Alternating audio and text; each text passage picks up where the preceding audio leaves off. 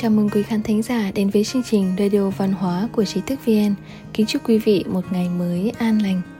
Hôm nay mời quý vị đến với bài viết của Minh Minh.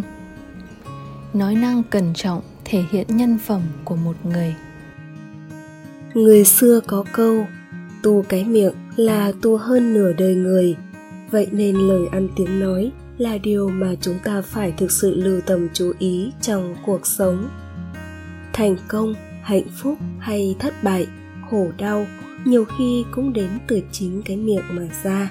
Để có một cuộc sống thanh thản, nhẹ nhàng, hãy học cách ăn nói hòa nhã và lịch sự. Nghe thì đơn giản, nhưng để thực hiện được điều này, đòi hỏi phải tu dưỡng, rèn luyện và có những cái nhìn đúng đắn về tu khẩu. Sau đây, chúng ta sẽ cùng đến với những lời khuyên mà người xưa đã dạy.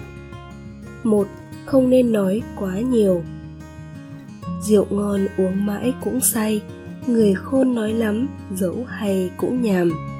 Khi nói bất kể một điều gì bạn nên nói ngắn gọn dễ hiểu để người nghe không cảm thấy khó chịu. Người xưa có câu nói dài nói sai thành ra nói dài. Chúng ta chỉ nên diễn đạt đủ ý nói năng điềm đạm rõ ràng là được. Có một câu chuyện kể về nhà văn nổi tiếng người mỹ mark twain. Một lần, Mark Twain nghe bài thuyết giảng của mục sư tại nhà thờ. Ban đầu, ông rất cảm động trước bài diễn văn, còn dự định sẽ lấy một khoản tiền lớn để quyên tặng nhà thờ. Nhưng sau vài phút, vị mục sư vẫn tiếp tục nói, còn Mark Twain cảm thấy bắt đầu nhàm chán và quyết định giảm số tiền này xuống một nửa. Sau 10 phút, khi vị mục sư trên bục giảng vẫn đang luyên thuyên không ngừng, Mark Twain cảm thấy không chịu nổi nữa. Ông quyết định sẽ không quyên tặng tiền nữa. Trong tâm lý học, hiện tượng này gọi là hiệu ứng quá giới hạn, nghĩa là khi bị kích thích quá nhiều, quá mạnh và thời gian tác dụng quá lâu sẽ dẫn đến tâm lý cực kỳ khó chịu và phản tác dụng. Vì vậy, trong cuộc sống, không nên nói quá nhiều. Những người trí tuệ sẽ chỉ nói những lời thích hợp trong những lúc phù hợp. Hai, không nên nói năng bộc trực, quá thẳng lời nói không mất tiền mua, lựa lời mà nói cho vừa lòng nhau. Nói thẳng, nói thật là thói quen tốt, nhưng trong một số trường hợp thì việc chỉ nói thẳng chứ không nói khéo sẽ khiến bạn mất nhiều hơn là được, dễ gây mâu thuẫn, thậm chí rước hòa vào thân. Ví dụ như, mẹ chồng mặc một bộ quần áo trông khá lòe loẹt để đến sự một buổi tiệc. Nếu bạn nói thẳng mẹ mặc đồ này xấu quá, màu sắc quá chói, thì có thể khiến bà cảm thấy bị tổn thương, mất mặt, thậm chí là nổi giận với bạn, gây ra mâu thuẫn mẹ chồng nàng dâu không đáng có. Thay vì nói thẳng như ruột ngựa như vậy, bạn hãy nhẹ nhàng bảo với mẹ rằng, con thấy bộ đồ này không phù hợp với mẹ lắm, màu sắc không được trang nhã, mẹ mặc những bộ khác trông đẹp hơn, và tư vấn cho mẹ một bộ đồ thích hợp như vậy chẳng những bà sẽ cảm thấy rất vui vẻ mà còn cảm ơn bạn nói thẳng nhiều khi sẽ gây tổn thương cho người khác hãy tìm cách nói mềm mại hợp tình hợp lý và đảm bảo bạn mang tâm thế tích cực góp ý chứ không muốn vùi dập người khác 3. Không nên nói năng ngông cuồng, bất chấp. Sẩy chân thì còn đỡ được, chứ sẩy miệng khó đỡ. Để tránh vạ miệng, bạn nên nhận thức và phân biệt được khinh trọng trong từng tình huống giao tiếp. Một khi đã nói ra những lời cuồng ngôn, thiếu suy nghĩ, bạn ắt sẽ phải hối hận về sau. Thứ mà con người có thể thể hiện trước mặt người khác nhiều nhất chính là ngôn từ. Thế nên, nói năng cuồng ngôn là điều tối kỵ. Cuồng ngôn sẽ gây ra sự khó chịu cho mọi người, gây ra thù hận và dễ rước họa vào người. 4 không nên nói năng tận diệt một sự việc. Kim vàng ai nỡ uốn câu, người khôn ai nỡ nói nhau nặng lời.